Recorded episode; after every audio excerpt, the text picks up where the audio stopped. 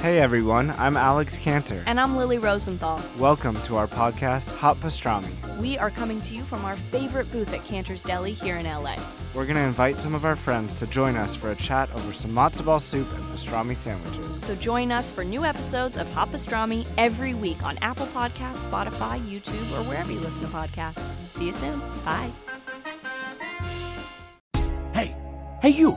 yeah, you, man. Let me ask you something. You like making great money, right? All right. Well, here's a really cool opportunity that I just had to share with you. Driving with Uber. Yeah, Uber. That's right. That popular smartphone app that connects riders with drivers. Heard of it?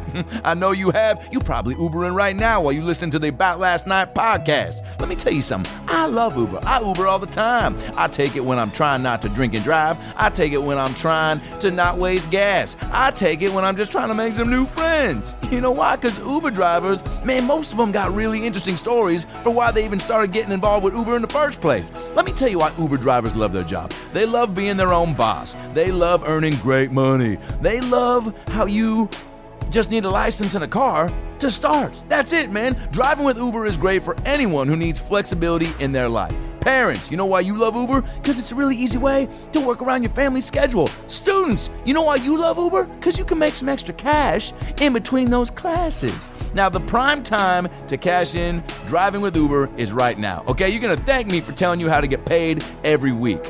You got a car, you got a license, boom, put them both to work for you and start earning serious life changing money today by signing up to drive with Uber. Visit drivewithuber.com. That's drivewithuber.com.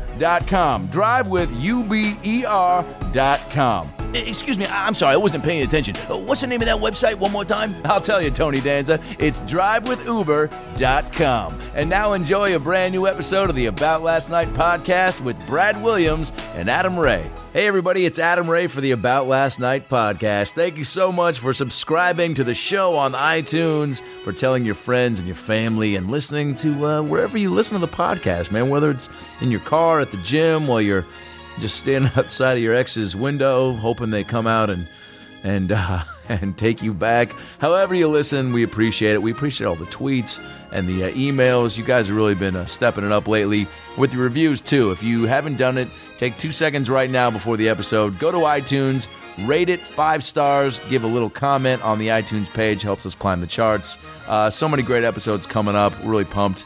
Um, obviously, I'm shooting a movie and. Uh, doing this TBS game show with my friend Eliza Schlesinger right now, um, and meeting some cool people that uh, have agreed to do the podcast, which I'm super pumped about. Uh, Brad Williams, of course, is doing the same right now. He's in Montreal, Canada, for the Just for Laughs Comedy Festival. On some killer shows out there. If you uh, want to see Brad and you're in the Canada area near Montreal, go see him. He's doing uh, one of the shows with Neil Patrick Harris, which uh, I've told him don't come back unless you get Doogie confirmed on the podcast, motherfucker. So hopefully that happens. Um, but again, thank you for listening and uh, and keep going to aboutlastnightpodcast.com to get past episodes. Keep going to astoymerchandise.com to get all your ALN merch, Roni and the Quave shirts, Titanic shirts, the straight up L- ALN shirts, mugs. We got hats coming soon. Estoymerchandise.com, E-S-T-O-Y merchandise.com. You guys have been bringing that shit to the shows, and we love it. We'll keep signing them for you. Brad signs a bunch of tits always, male or female. He don't discriminate, uh, and uh, we appreciate su- the, the support that way.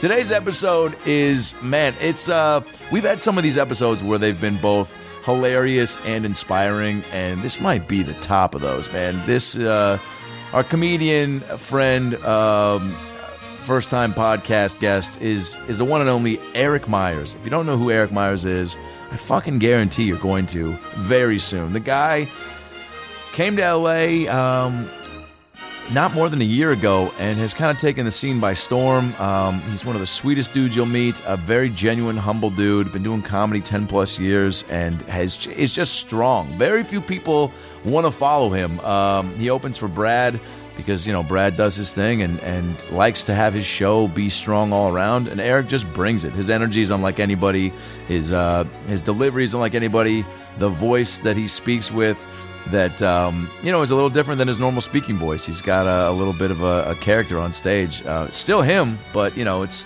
a heightened version, and it's fucking hilarious. It's unique, and uh, hearing where that came from is really going to kind of blow your mind. His whole story, really, where he started comedy in Maryland to uh, doing a year of college in Florida to moving to LA and really dealing with some sobriety issues, living in bushes for a fucking week, and then showing up to the comedy store fucked up, getting turned away, and then a year later getting his name written on the wall because he just became a paid regular. It's a fucking banana story. He's a quick dude. He's a funny dude. He's a great dude, and uh, he's destined for stardom. And uh, he's on a, on a great track right now where he's got his shit together. And he couldn't have been a more fun podcast guest. Um, I feel fortunate to uh, call him a buddy, and uh, and I know you're going to love this episode and want to see him live after this. Uh, follow Eric on Twitter at Eric Myers Comedy, E R I K M Y E R S Comedy. Follow Brad on Twitter at Funny Brad. Follow me on Twitter at Adam Ray Comedy. Like I said, Brad's in Montreal right now. Uh, I'm in Boston and then Atlanta doing uh, doing these projects, but we'll be back in LA soon. Um, in uh, August 11th through the uh, 15th, I'll be in New York City for my buddy Brent Morin's one hour Netflix special uh, at the Gramercy Theater. I think tickets are still available. So, August 14th, Gramercy Theater, New York City. Come see Brent Morin and I. Uh, I'll be doing shows all around New York, posting that on Twitter and Facebook. Back in LA on the 16th, I'll be doing shows around LA from the 16th until the 30th of August, and then August 31st through September 6th. I'm in Las Vegas at the Tropicana, baby. Vegas, the Laugh Factory at the Tropicana. Come see me there live. Get your tickets at laughfactory.com. Brad Williams will be in Ventura, California, July 31st through August 2nd at the Ventura Harbor Comedy Club. Go see Brad in Ventura. And when you're driving out to these shows, listen to the podcast on your phone, on your radio, on your Bluetooth, on your fucking Android, however you do it. Thanks for listening to the podcast. Thanks for supporting. We got all the merch, the tour date, the Twitter info out of the way. So, ladies and gentlemen, sit back, relax, and enjoy a very special, brand new episode of the About Last Night podcast with the hilarious Eric Myers. Well, the weekend's over, so it's time to chat about it. Got a midget and a Jew, so why don't you sit down and Listen to our dope podcast during lunch, dinner, or breakfast. Brad Williams and Adam Ray are here for you any time of the day. So come on and treat yourself right. It's about last night. I apologize. Uh, Wait, you just yeah, that's right. When you told me you got because we were texting you today on the phone, and then Mm-hmm. all of a sudden, like Are we all ran out? 15 minutes later 15 minutes later you texted me I can't hear it on my ear- earphones. that's because you didn't turn the button on I didn't Yeah. turn the button on. okay Uh, you did just get a computer a day ago I didn't, dude. When I got sober, I had I bought a phone from um, Walgreens on Sunset and Vine. quick little shout out to walgreens And yeah right the uh, the phone was like the phone was twenty dollars, and you could buy like thirty minutes was like twenty bucks, and thirty or three hundred minutes. Okay. and three hundred minutes goes in like two phone calls because I call my dad and he'd be like, Mm-hmm. "Well, your mother for breakfast." I'm like, "Dad, I'm paying for this fucking." Let's let's can we cuss on here? Yeah. I'm like, "Dad, I, I- your m- mom's breakfast just ate up half my that that was my phone phone call was for it the a good month. breakfast was it worthy of a It was you know it was like cereal and milk. standard breakfast all right The older people get, the more they just have to tell you what they ate. Like they go to a restaurant, it's like an epic saga. Anne Marie had this had the clam chowder. as if like you've never heard of these foods Yeah. before I'm like, I know what shrimp scampi is. This was 20 minutes of conversation. My aunt is uh, pushing 80, and Oh, boy. she uh, loves to tell me about new creams and pills she finds. As if I'm also that's the 80 next stage. and need these recommendations. Have you heard Like, of this thing called Preparation H? yeah, I mean, but like that's that's like small fries. To, like she's like, you know, when you've got this pain in your elbow and it goes all the way down to the left side of your butt cheek where your hip and your butt connect. I'm like No. no. And she's like, Well, I found a cream that makes your elbow feel better than your butt. I'm like, Is that even something I need to be concerned It's about? like I'm, I'm, I'm in my 30s. I don't have to Yeah. do this yet. I guess. I feel like I fe- you know how young people are competitive. I feel like old people are competitive, but like with their ailments because I my, my parents live in a 55 and over community, and it's like they try to trump each other or whoever's the worst ailment. Like my back hurts, my back and my feet hurt. You you fucking pussy. My back, my feet, my ears. Oh yeah, well I'm gonna die probably tomorrow. I'm dead right now. Yeah, I can't. My everything hurts. My everything hurts. That's how you win. everything- That's the fucking draw four and Uno. My everything hurts. My everything hurts. It's like it's how old, pe- old people get attention and sympathy. Yeah, because Yeah. they get the more also the more problems they have, the more the uh, assisted living or wait, whatever the nurses are coming in, and the more attention you're getting. So the more they're making. Well, right, because their kids aren't visiting them anymore, so they Oh, it just got real. Jesus, Dude. Take it down a notch. My nana was in an assisted living, and she, her medicine cabinet looked like Johnny Depp's suitcase in Fear and Loathing in Las Vegas. she had every fucking pill. I mean, visual. Xanax of like like ten milligrams. I, I used to, look. I'm a recovering addict, and I used to take a 0.5 Xanax and be flat on my ass. And I'm like, Uh-huh. Yeah. Nana, you're taking like five milligrams Xanax. She's like, those things. yeah, I take them before. I've been taking them for 50 years. I eat I'm them like Skittles. You're candy? like, she ate them like Skittles, Yeah. dude. like I would talk. Nana would be having a great conversation. That she Right. would pop, like she would take this little cocktail of pills and look over, and Nana's just like staring at the wall, like fucking smiling, drooling. And I'm like, Nana. She's like, Who the fuck are you? like you invited me, bitch. I'm smoking these pills, motherfucker. I'm like, Holy What? shit. Damn, she's a pro. Nana was gangst. Actually, the villages in Florida, this 55 and over retirement community, has the highest syphilis outbreak Are because they you can't get fucking pregnant. kidding? They're not on their period. I mean, I mean, Right. and they're just fucking. So they're just fucking. And 55 Wait a is not that old. I mean, I'm sorry. That's, that's, that's 20 years. Look, Yeah. my I my grandparents before they both passed away. I when we Fucked were- a lot. Well, I've heard stories, they, right? They didn't not. Many stories. They did. I'm just kidding. I'm read gonna, the- I'm gonna throw it You off. read their the site. blogs, prunes and pussy. So they they they didn't. I subscribed to their website. Good for you. Well, you were one of seven people. They I had six accounts. they would they would I heard them once like they were in their 70s but also but let me tell you this I was bummed out obviously cuz I will never not hear that noise and on a sick on a sick level it makes me go oh I miss grandma and grandpa Yeah. because I'm listening to their fuck sounds in my head but but also I was like that's crazy that they are because also at that uh, age too, when I, I think it was like you know I was 24, gives a 25, whole- I didn't yeah. know know in my head at that point i was like oh you reach like 70 and you just don't want to do it anymore so Right. the fact that that was my introduction to oh you still can like Still can physically still do- even you know Man, that, so like for them, the li- the lyrics to "My Neck, My Back" is a whole different thing. It's like that hurts, How dare you. that hurts. how dare you What hurts? My neck, Grandparents. my back, my pussy, and my feet. Damn, now I'm pussy- no, tearing no, it up. no. It all doesn't my, my function. hip, my back ow my hip my hip Ow! ow no seriously my hip Get my hip and my back My hip and my they back. both hurt yeah My hip and my back. yeah yeah Are you singing? uh, What was that lady's name? Was that her only song? I don't know. What was her name? Uh, Lil Kim. Little? No, it was Little uh, something. It was little. Oh. little pussy. I don't know. Little Jesus pussy. Christ. Little Might as pussy. well be though. With the amount of artists like in the songs that get popular and what their names actually are. Yeah. Like, I mean, Jay Z. He's only we only think that's a cool name because we like his music. Right. Sure. That's my whole thing about bands. Like, you can name it something. fu- If your music's good, it doesn't matter. If U two was called Me Three, nobody would give two shits. If the Beatles were the Beaners, you would have been like, well, that's fucking, that's kind of racist, guys. But your music's incredible. but- Right. Yeah, but You can- I am the I am the Walrus is an incredible song. yeah, so that's what I'm saying. You you're can going name with it. yourself. Well, sure. like Because what would you like? What would you name yourself if you were a? Well, I would want you to be a rapper. If I had to pick what Obviously. Brad did musically, I would want. So, what would your rapper name? be? Oh God, Too short. uh, it's taken. It's son taken. Of a bitch. I had to. Uh, I would have to be ankle punch.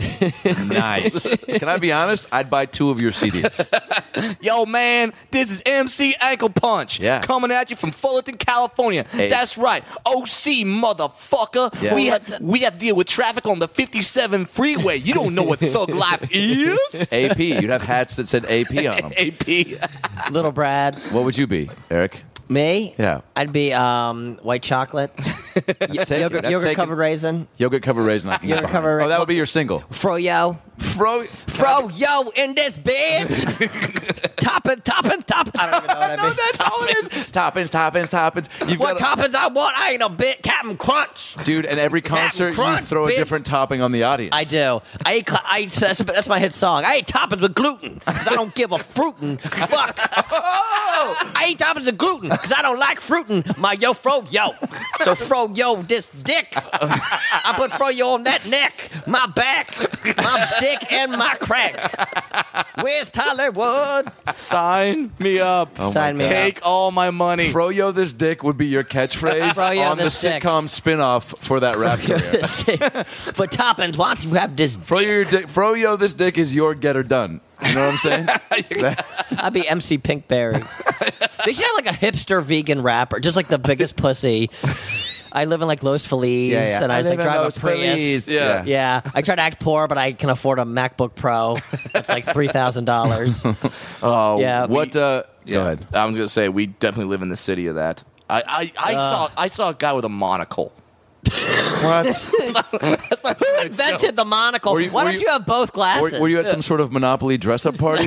Was it And if you Mr. weren't- Peanut? I wish I was there. 'cause Mr. that- Peanut. Yeah, that would be Nice. the only time that would ever make sense. That's the only time you're ever allowed to wear um, if you're looking like Mr. Peanut. If you're about to try to take over the world, y- You have to be yes. an evil villain, Yeah. a criminal genius. Well, I mean, he lived Yeah. in Silver Lake, so maybe Uh, Possibly. but Yeah, yeah, possibly. he was looking to to buy every book at the bookstore. I was just going out to lunch, Yeah. and this guy in his 30s. It's like, do you have glaucoma in one eye? no, you don't have. You're, no, It- he's got he's got a monocle. Do you generally get upset when you see that stuff? yes, I do. where do you get a monocle? Well, uh, uh, I don't even know where. Like, okay, And he's the first one. Now every asshole That's at all every it takes. coffee I shop is think gonna have a if you- If monocle. he's one of the Ever- cooler hipsters, he'll set the trend for sure. I think if you ever order a monocle from a store, zip ties. They just call in the cops. They arrest you at that very moment because you're because you're doing some other sh- shady shit. I just don't like e- everyone else like trying like oh man like I'm just wearing a monocle because I'm trying to be different. It's like I was born a midget. I am different. I couldn't help it. I Right. didn't pick this. I'm not trying to be a hipster thing. It's like nah, I I was five foot eight, but I wanted to get chicks, so uh, I started this whole midget trend. yeah, yeah, yeah. Brett's an ironic midget.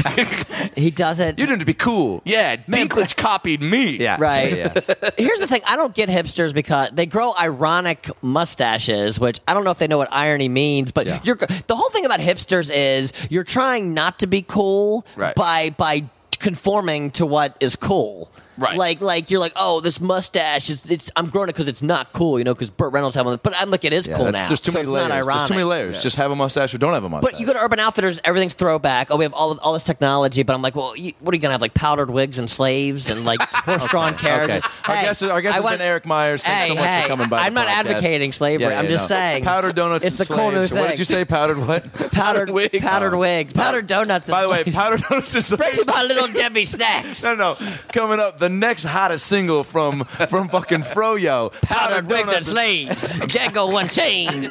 Bring me my hair piece and my and, uh, and No, I, thought it was pow- I thought it was powdered donuts and slaves. Pat. They're not a hipster. Powdered donuts. That's why it was funny. Powdered wigs and You're right, slaves. you're the right, ul- I'm the out. ultimate throwback jersey. Uh, I would love that to. dude, that would be an insane thing if like the NBA had like throwback night, and for throwback night, just none of the black players could play. Nice. That's so funny. I Throwback. How far back are they going? Well, I mean, you know, like ni- like the 1950s and 60s are like it's throwback night. It's like no, we don't want throwback no, no. night. We, We want don't want to see throwback dunking. night. That means we're not here. Yeah, exactly. We want to Where's be your exciting. girlfriend? She's at home in a miserable, Oh, loveless marriage. She can't leave because she doesn't have any money. Her bank account, fucker. What uh, What was life in Florida like, Eric? It was a. You grew up in what part? What part Have you of ever Florida? Oh. had someone shit on your face? Well, I mean, I don't like to talk about it. Well, Brad, you know, Yeah, This one, I've read your tweets. this one time in read your Germany. this one time in Germany. He, it was the first time he paid for it. Oh, sure. Now, Eric, what what part of Florida did you grow up in?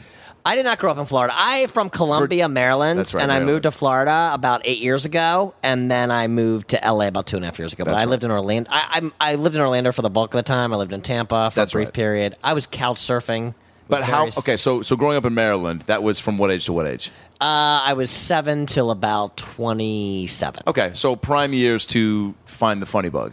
Prime years, yeah. Do you remember the moment that you like was it what something you saw or something you did and you and you witnessed the response that was like, "Oh shit," like Yeah. Okay. Yeah. I always wanted to be a comic. And uh, about 1986. I was six years old. My parents were across the street playing poker with our neighbors, the Nebs, and HBO was on. And I walked downstairs, and Bill Hicks was on HBO. And I sat down on the couch, and he had a black cowboy hat, dressed in all black. black I remember trench that coat. special. Right. He came out with flames behind him. Yes, he did. Oh, that was the best. And I sat there and I said, "What is this?" And it was like magic to me. And to this day, it still is. And, Yeah. and I went to the school the next day, and I was around the lunch table, and I, I Reciting everything. I did all his jokes. By the way, so you absorbed everything in your first uh, attempt at just watching it.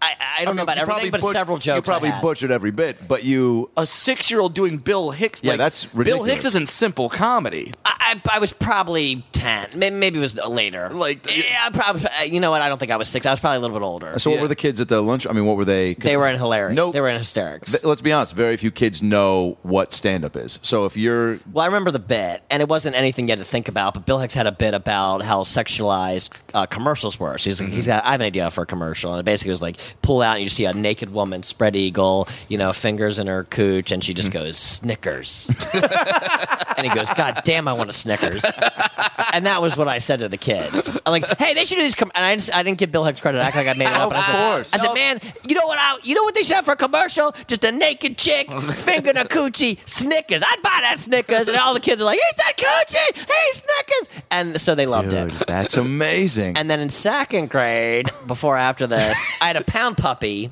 And we had show show and tell, and I went up with the pound puppy, and I did uh, its the Bill voice. Hicks snicker No, coochie. no, bit? I didn't. I didn't do the Bill Hicks bit. I was just doing bits with the pound puppy, and Yeah. everybody's laughing and clapping. And then afterwards, this girl Jessica Ennis went up, and she tried to make jokes, and some kid goes, "Bring Eric back." Whoa! Oh! so fuck you, Oh, wow. Jessica Ennis. In your trailer park. No, I'm Getting kidding. getting heckled in the You couldn't second follow me then. grade. You can't follow me now.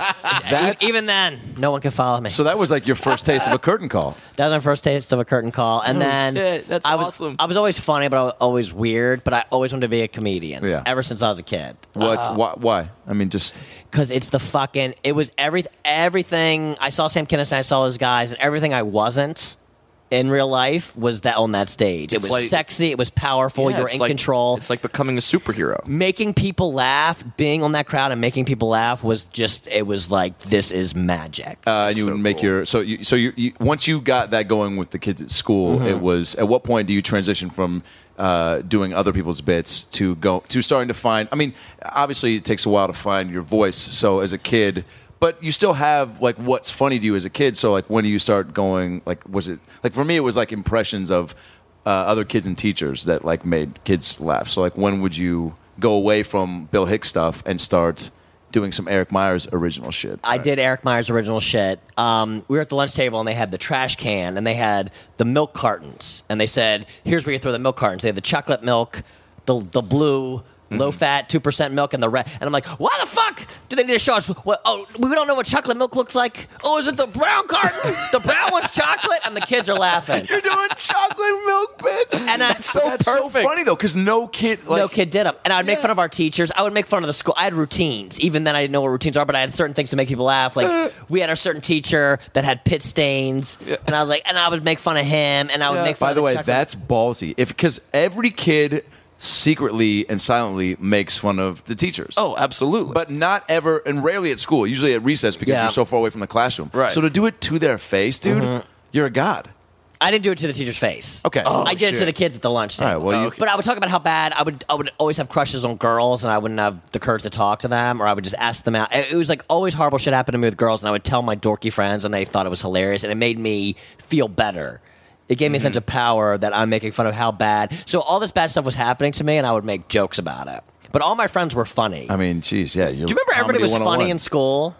You know, like Picasso said, he's like every child's an artist. The trick is staying an artist when you grow up. But Right. like in school, everything was hilarious. Everything was a fucking well, bit. oh, yeah. well, dude. yeah, and because you're experiencing everything for the first time. Right, so, right. Like, like you were saying earlier, do, doing the Bill Hicks stuff. It's like, it's like he said, "Coochie, holy shit!" Like, Right. it's just like the funniest thing you've, you've ever heard. oh Still in your funny, life. by the way. Oh, Right. Yeah. It's still got. It's still. Yeah. It's Yeah, hilarious. like uh, uh, there, there, there was one kid in my kin- in my kindergarten class where every day at some point during the day he would just run up in front of the class and go pee pee, and then just, run- and just run back and sit down. God damn it! I wanted not to laugh at that because I go, all right, man, you're past that. But the way the act out that Brad just did, pee creepy. I, There's nothing funnier than penises, and there will- never will be anything funny. Oh, dude, I laughed they're at that funny all sex the talk. time. they're so- always funny. yeah, Yes. penis so, uh, jokes, and we'll still will. so like, and, and we laughed every day, and he would like plan it out, like, okay, this can be my moment, like to like He was today. strategic with his pee pee delivery. Oh, and, and, and, and, and like one time he, one time he did it during a fire drill. He was innovative. Yeah. Yikes! So- By the way, that's to, to cut through that amount of chaos. Sure. Because like there's teachers, it's pandemonium. Like Yeah. they need to keep all the classes in line, and this kid's just like, yeah. Well, speaking of keeping things in line, Yeah, and and and and, and I still laugh. And I remember the t- the teacher like punished him so many times, and then like that was the first time um, uh, I knew about dealing with censorship because like the entire class was like rising up, like no freedom of speech, like you can do whatever. Yeah. And Right. So like the the uh, peepee joke never died, which might be the name of my first book. There, there's a Your memoirs. One of my best friends was a vice principal of an elementary school for three years, right? And Yeah. he told me he would tell me all these great stories all the time.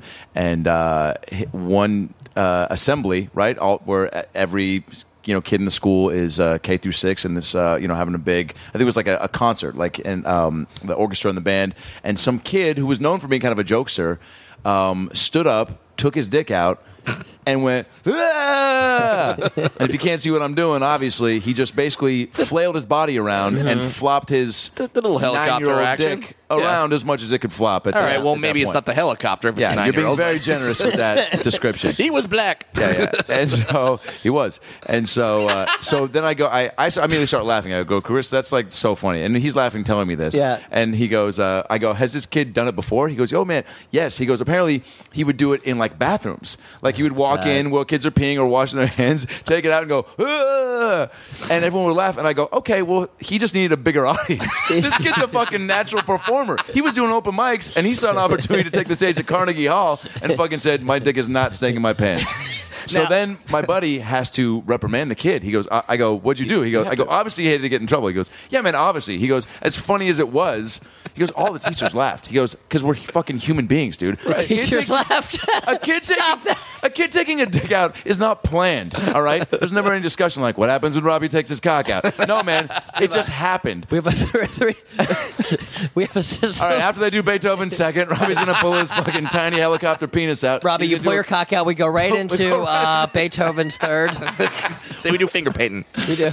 So then he sits the dad. The dad comes in. He has to bring the dad in the next day and or that day and go uh, and tell him. And he said the dad comes in and goes, "So uh, so what happened? Why is he why is he in trouble?" He's like, my buddy's like trying to, by the way, fight through laughter, describing like Sure, 'cause he goes he goes, "Hey man, well you gotta he be a- you gotta be an goes- adult." Yeah, he goes, "It was the assembly and um and we're all we're sitting there waiting for the concert to begin and uh, let's say again his name is Robbie and he goes Robbie stood up." um, and took his um, p- d- penis, you know. And then he told me too that he was trying to decide how what label to give a child Sure. genital. Like he goes, should I say? You want to say his junk? yeah, yeah. You want to say this nine-year-old took his fucking cock out? No, he's like, He took his cock out. you don't say that to a parent. He about took a his kid. pee pee. Yeah. Pee pee. He might have said pee-pee. That's what we need. The pee pee. No, I guy. think he Yeah. said Yes, wiener. pee-pee. I think he said wiener, and that makes sense. But that just. Wiener. But then he also told me he goes, I didn't want to say wiener because it was gonna make me laugh harder. And I was like, yeah, that's why we're friends. So then he goes, he goes, uh, he took out his wiener, and uh, and and he goes, and he and he went and he flailed it around, and the dad goes, what do you mean? So then my buddy goes, I had to Oh. go, you know, uh, what I just did, that's like a dick flail. What do you mean? what exactly did he do with his Which, by dick the out? way, yeah. So Well, which by I the mean, way- because everyone knows that "take your wiener out" is slang for "write good cursive." Right. Exactly. What do you mean? so then he goes, he flailed it Can around. you be more specific? yeah, yeah. In which direction, north or south? So then he flailed it It around. was southeast. Um, And then he goes, and then he goes, and he just went, Ugh, and then sat back down. And then the dad goes, "Did anybody get hurt?" And my buddy goes, "I mean, Several students are now I blind. mean, um, emotionally scarred, right?" Yeah. So then my buddy was like, "Well, no, but like you can't do that." And the dad was like, "I don't know what the problem is. If nobody got hurt, that's hilarious." the dad said that. Yeah.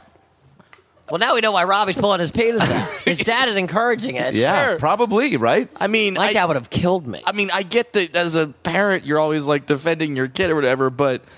Did he honestly think that? Like, well, I mean, eh, if he wants to take his dick out, Let me everyone- ask you everyone should guys, be allowed. as comedians, what uh, Oh would if you found out your son did that and got a lot? Because my buddy also, I go, I mean, my first question as a comic, I go, "Did he crush? Like, did the bit, did the bit crush? did That he had to get kill. laughs?" Did he it goes, bomb? "Dude, there was obviously only se- sections of people could see it." He goes, "But the like surrounding area like lost their shit." Obviously, he was like a lot of kids were also like, "What the fuck?" But Sure. he goes, a lot of people like were dying laughing. Even like young girls were just like so like. This is so crazy. They were laughing, you know. Right, right, it's right. funny. Yeah. But I but I think obviously as a parent you have to you just have to because that's like y- if you encourage that then it's like Yeah. they for sure I don't know. Like I, I, I I guess as a like as a as a dad, but then also as a comic, I'd have to be like, okay, yeah well you laugh with your buddies and the uh, yeah, fellow it's dads like but- all right, You don't good open with that. good intention, but yeah I understand that you saw the opportunity for a big laugh yeah, but also guess what and here's what's great about comedy you can keep your dick in your pants and still get big laughs if I'm- you want to yeah. I mean that's that's yeah yeah debatable. yeah, yeah. depends That's on if, debatable. who's depends on if they're taking the Brad Williams comedy class or not. Exact- I mean that's, that's Here's day how one. much you pay for a shit, and so uh, But but at what at what age does that stop being cute and funny and become like I, I think little Robbie is a uh, child molester? You know I, what I- yeah. I think once you get into double digits, if I pulled my dick out now, I was like, ah, You'd be like Eric. Yeah, that would be the end of the It's podcast, funny. and I would move just to get away from Well, the idea of your dick we being out of my burn this apartment. table. Well, you don't appreciate art. Now wait, now would your If you pulled your By the dick way- out and no one by the way, laughs, art- that had to really be a Art is the name of his penis. Actually. yeah yeah you know, Arthur. I call it art for short. what would your no you said your dad would lose your mind so when My you were dad would have growing up, fucking lost his your shit. folks how supportive were they in your uh, comedic endeavors My when- dad when you told me- start- yeah Sorry, um, my 'Cause they dad. probably also had to throw you like the Bill Hicks when you saw it and then you probably asked him about it yeah I Mm-hmm. mean No, I, I didn't ask them about it. My dad was always really, really funny, and he always really liked comedy. And uh, my sister was always funny, and um, my dad was like really animated and shit. So like, I always wanted to be a comedian. Yeah. And I told my dad I wanted to be a comedian. He's like, "You got to go to college." And I was like, "I don't want to go to college. I want to be a comedian." I never tried. I never gave a fuck because I knew I'd be a comedian, and uh, I just always knew I was going to be a comedian. I was obsessed with comedy. Jesus. Obsessed with comedy. And this was before the internet, so I would read about Andy Kaufman and like the who's who, or I'd go to the library and get like books by Steve Allen, where I had all the comics at the time and read about them. And just this be- is this is at what age my whole life. I love I love comedy. crazy. I always love comedy, and so I always knew it. And then, so I told my dad when I was like 18, I was like, I want to be a comedian. I don't want to go to college. He's Mm-hmm. like, Well, you, no one's going to book you unless you have a college degree. I'm like, Dad, you think I'm a complete fucking idiot? yeah. Have you seen the guys on TV? None of these people have college degrees. And uh, so I went to school for a year and dropped out, and I was like, I want to be a comedian. So in 1998, my dad was working at this place, and one of his friends was a comedian named Jeff Barrett. We went and saw him at Bonkers in Florida, and uh, Daniel Tosh actually opened for him and did like 10 minutes. It's like 1998, and he was hilarious. And I remember walking around that- that night listening to my headphones, just like going over the bit in my head, all the jokes. And uh, but after that, I went up. So when I was 18, I was still living in Maryland, and um, I was working in a movie theater with my friend at 10, and I had this Judy Carter stand-up comedy, The Book, and I was showing my friend at 10. He was really funny. We were always making fun of everybody at the movie theater. Yeah. And I was like, dude, we should do an open mic night. And he's like, no way. And I'm like, come on. So I started telling all everybody at the theater, like, me and a 10 are going to do an open mic night. And in the back of the crap. Judy Carter book, they had a glossary, and I called all these clubs in Maryland. The book was kind of old, and they were, we closed, we closed. This one, Winchester's Pub on 102 Water Street in Baltimore. I was like, dude, Thursday night, open mic night. He's like, we got to be 21 to get in. I'm like, don't worry about it me and all our little friends to the movie theater went.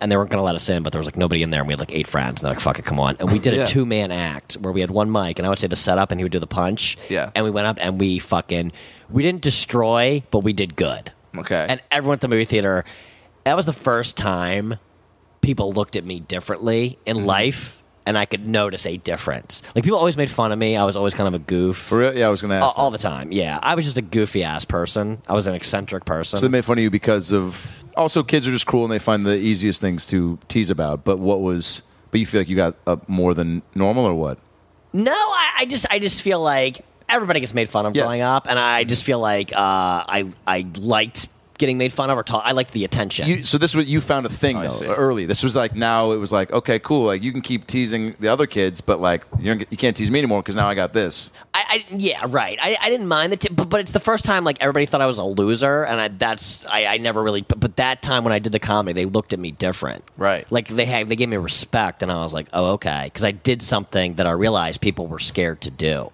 Mm. and they respected me Mm-hmm. Hmm. Fuck. because everybody they were always these like alpha male men's men, but they were like I wasn't gonna beat them physically or getting girls or whatever, but I did something they didn't have the balls to do, and that Right. made them respect. And me. that's why comedy is the fucking coolest thing. That's why the comment is the coolest thing ever. And uh, and so everybody talked about this thing for the Yeah. rest of the li- even my boss who always hated me and made fun of me. He looked at me differently that night. I was like, "There's something to this." Your So- boss at where? At the movie theater. Yeah, yeah. My boss at the movie theater. So um, when I was 20, I tried out for Comic View at this place called Jokes on Us in Laurel, Maryland, and I went up. BET. E BT. E Because you look at Eric Myers, you think that's BET. that's Hey. BET material. I'll tell you who's gonna love this guy: Yeah. slaves and powdered donuts. Well, I walked in and. Sorry. The station. I did not do this. I just love that, that one, pairing. that, of one, that one things. really got me. I'm sorry. powdered wigs. I, I, powdered wigs. I know, I'm sorry. powder donuts. I walk in. The crowd is. I'm the only. Uh, the crowd's all African American, Yeah. and I walk in. Shocking. Shocking. and I went up and I did. I remember I did. The crowd fucking loved me so much, and uh, they were Oh hu- Nervous? Were you nervous? nervous is not the word. It wa I almost transcended my body. I was so scared Because you'd how many performances, quote unquote? second.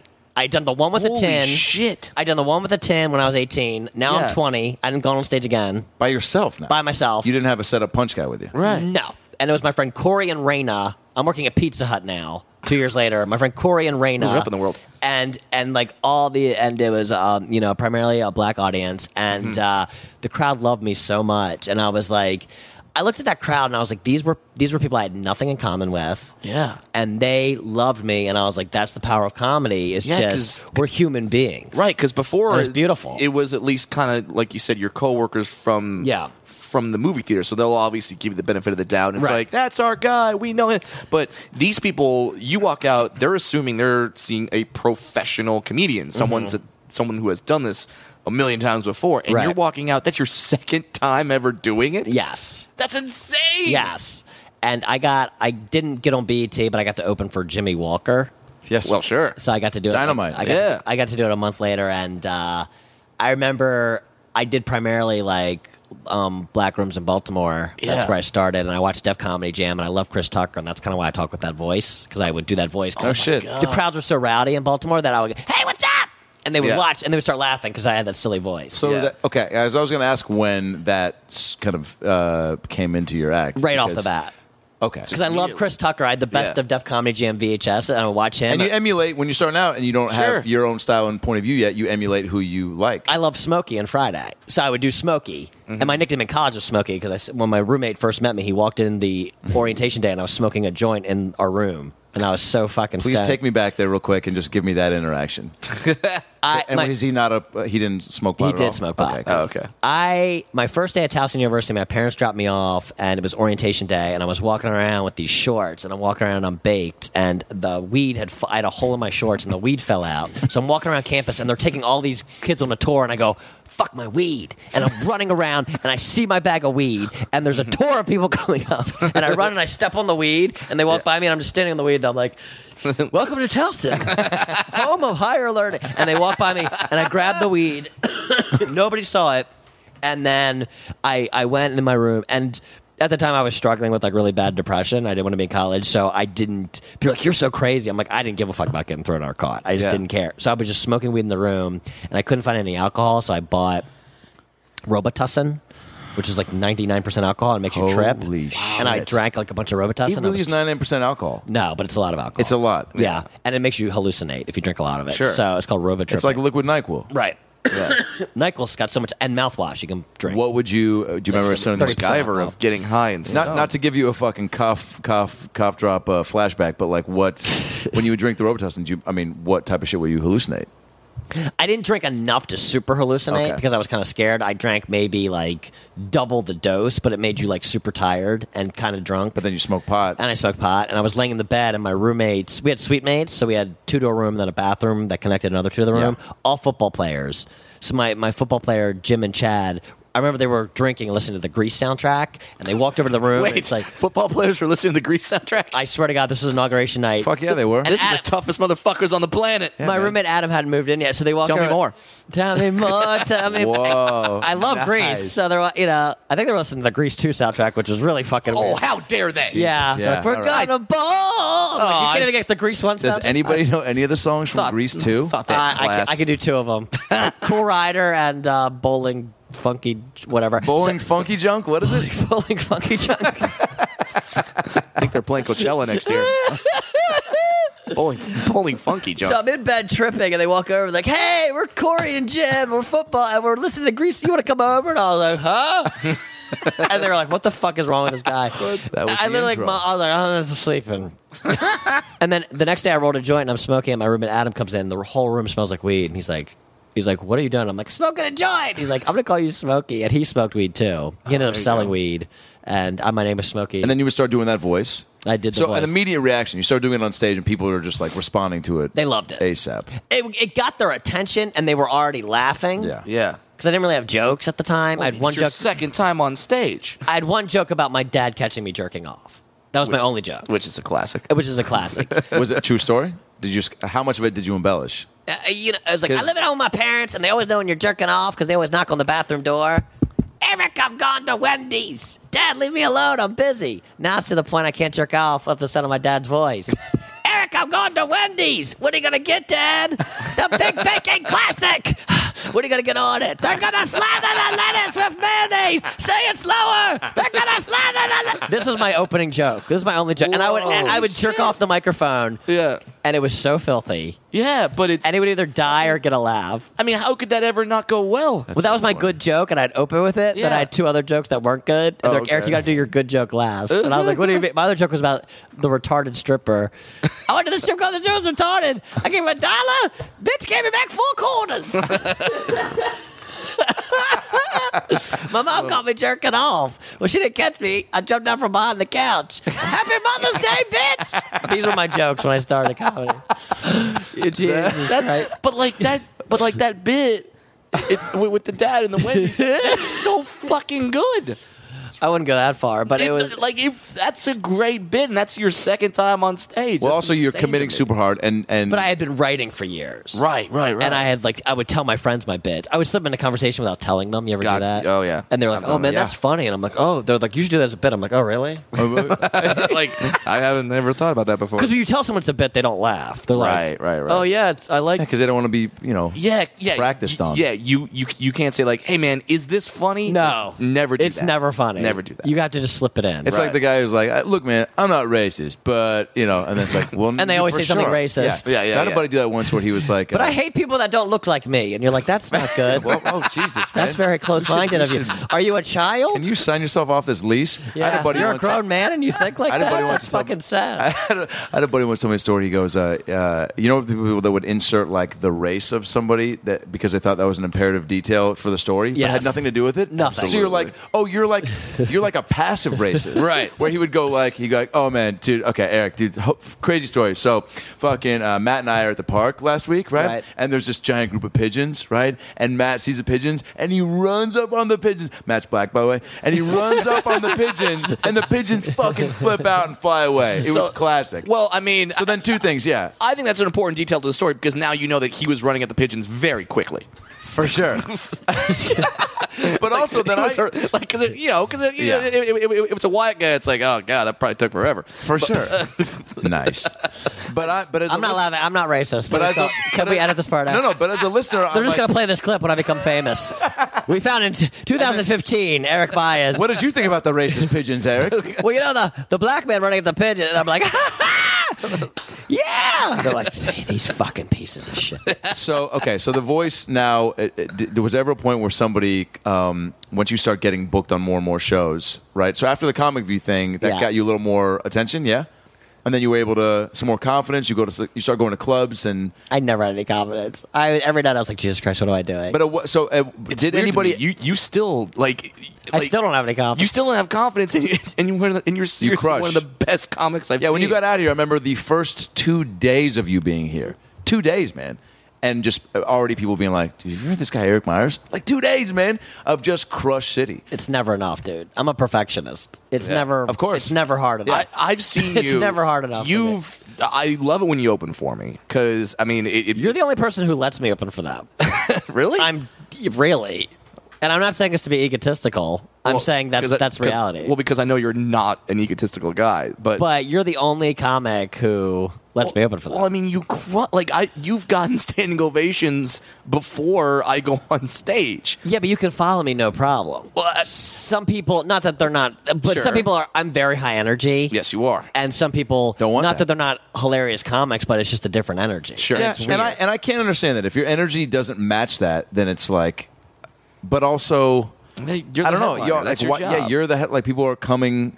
out this. I people get just it. coming in general, but yeah, yeah, people Uh, th- are coming. that- yeah. I get it though, dude, because you you your act is a fucking sh- entertaining show, and it's like nobody your your show is so good, nothing's gonna throw it off. Brad also wants his whole show to be good, which I Damn think like right. so it's like you want you know, why would you want somebody before you that's going to a bring the energy down Yeah. and Right. not set you up or b just not have people because comedy's subjective. So people regardless of what you do are going to walk out going, "Oh, I liked." And you know, obviously audience members think that it is a competition where they're like, you know, we've all had it where they come out and go, "This you and the second guy were the best." And you're like, Right. "It doesn't fucking Doesn't we're not, matter. Why there's is it a no ribbons here." competition? Yeah, it's not. We're just trying to. that's so such that's an American thing. Is everything? Of You were the course. best. Yeah. Like I'm not. We're not playing basketball. No. this is an art form. There's no There's no trophy. best. There's no But so trophy. that's going to happen regardless. So it's Yeah. like, why wouldn't you want them to walk out also? Which is uh, more often than not, I think, where people just go out, oh man, what a great night, you know, Right. and they just, you know, that Yeah. guy and that guy, and, and Love to create that. Uh, it, it's like, like, like that's why I have Adam. That's why I have you open for me, Eric. That's why I have you open for me because I, I, I want the audience to walk out going, "What the fuck did we Yeah. just see?" But you're a rational person. I mean, and- and th- you're a rational, down to earth person. And Uh, in we this can town, argue people that. are what? Uh, we could probably argue that, but yeah, sure. yeah, but some people let their ego destroy their lot. E- ego Yeah. is the death of comedy. Sure. You know, more people have been taken down by their ego than anything else. yeah, have but, people like- ever tried to tell you with that uh, voice when you started putting it on? Where did people like, hey man, like don't like be you, like that's not how you talk. So Yes, why would you? All the time. And you never took it into consideration. No. Good for you, man. And it, it wasn't like that. It's just that it oh it wasn't like I did it to be stubborn or to prove a point or I thought I was right and they were wrong. I listen to what they say. People tell me that to this day, and I, I try to tone it down, but it's like that's just what comes out when I get up there. Yeah. I can't just talk Yeah. normal. And that's how. Like, but just be you. But I'm like that is me. that's Yeah. how you are. That's You know? that's normal, Eric on stage. It's it's like that. It- This is fucking just how. I mean, I, I don't do it as much of a character Mm-hmm. as I was when I was younger. It was such a character. Now I kind of do it in the beginning Yeah. and take it down a notch. But that's just how it comes But out. we're all a heightened version of ourselves on s- because you're Yeah. performing. So that's just where right. It's a but the you thing, channel it that way. Right. The thing about comedy to me is it's a performance. It's Yeah. a, it's an entertainment. I think people. I, I, I see some people that just forget that. Yeah. Right. You know, they just want to like. You can have great jokes, but hey, man, are you selling them? Um, do you, are you emotionally connected to them? Do you? Um, people also, Right. yeah, the entertainment factor. I mean, and that's why. Uh, you know, uh, you can when people are like, "Oh, fucking," you know, Carrot Top is like not a funny comic. It's like, okay, well, like I maybe because of the prop stuff, you're not even putting him in the comic boat, but like he's animated and he's expressive and, and, he he's sells like, out every night and he gets standing ovations. Like I, I don't get it. Like and so for someone to say to you, "Hey man, don't do that voice cuz that that that's not right." It's like, yeah, but then you look at the audience. That also comes from a place of jealousy and envy too, where they're like, "Oh, But I don't want to to be like everybody else. Yeah. Eh, but here's Exactly. The, here's the thing. I mean, we we've all done the road for a number of years, and Mm-hmm. it's like, look, I'm an artist. I, I respect comedy as an art form, and but it's also like comedy's a weird thing. It's like if the audience isn't laughing, it's bad. Mm-hmm. But you can't also go up there and just pander to the audience. Sure. But, but I, I, I did because so people, I think people don't like Carrot Top or Larry the Cable Guy or certain com because they think they're just or pandering. Froyo. For Froyo, MC Froyo, because they think they're pandering to the lowest common denominator. But I'm like, if you're on the road, are you going to go up and bomb and be like, I'm such an artist? Or are you going Right. to go up and give them what they want? You have to find a happy medium. Yeah. You give them what you want, but they also like it. did did did the audience have a good time? Yes. Mission accomplished. Yeah, and I'm not saying you have to go up there and do the, the slip on a banana peel and just play with your dick the whole time. I Wait, mean, do you well- do that? Because I, cause, 'cause I do that's that. my closer. See, and I- Shit. I pull my All right. dick out and go, ah! Hey, and my dad's like, what was "Well, that did kid- anybody get hurt? Yeah, what if Was anyone hurt up in this what if the dad motherfucker? was like, was there a banana peel? Was there a banana peel? Well, then he didn't he didn't commit to the whole bit. 'Cause Were I people showed- laughing when he pulled his PP out? I found it very entertaining. That's four callbacks in once. Well done. When did you? Um, uh, okay, so then you came out to L.A. and like, let's talk about that just transition. 'cause I didn't tell you about my first. Can I tell you this one story? Yeah. Yeah, fire away. my third time on stage, I did the University of Maryland, and there was 300 students The there. Terrapins? The Terrapins. Yeah. And the prize was $500, and I go up. I'm the second contestant. The first contestant is this eight-year-old child genius who goes to college. He's like Doogie Howser. He goes up, does five minutes, destroys. He's eight years old, PG.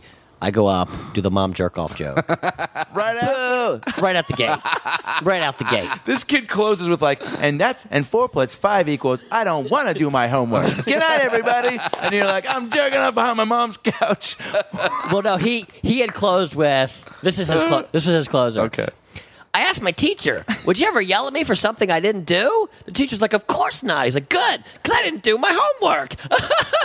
Crowd's laughing. I go up and be like, "Would you?"